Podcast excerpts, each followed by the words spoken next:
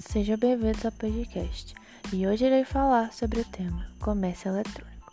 Com o desenvolvimento da internet, as empresas passaram a ver o ambiente digital como um terreno fértil com inúmeras oportunidades de exploração, e a partir disso surgiu o comércio eletrônico, que é um tipo de transação comercial feita especialmente através de um equipamento eletrônico, como por exemplo computadores, tablets e smartphones.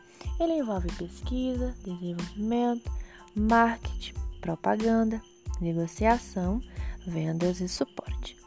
O faturamento do comércio eletrônico atingiu 75,1 bilhões em 2019, com uma alta nominal de 22,7% em relação ao ano anterior, e estima que as compras online gerem faturamento de 90,7 bilhões em 2020 crescimento de 21% em relação a 2019.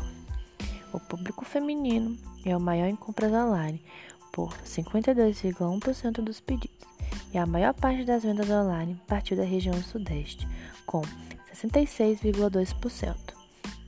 Na análise por faixa etária, os consumidores que têm entre 36 e 50 anos realizaram o maior volume de compras, 33,6% do total dos pedidos feitos durante o ano.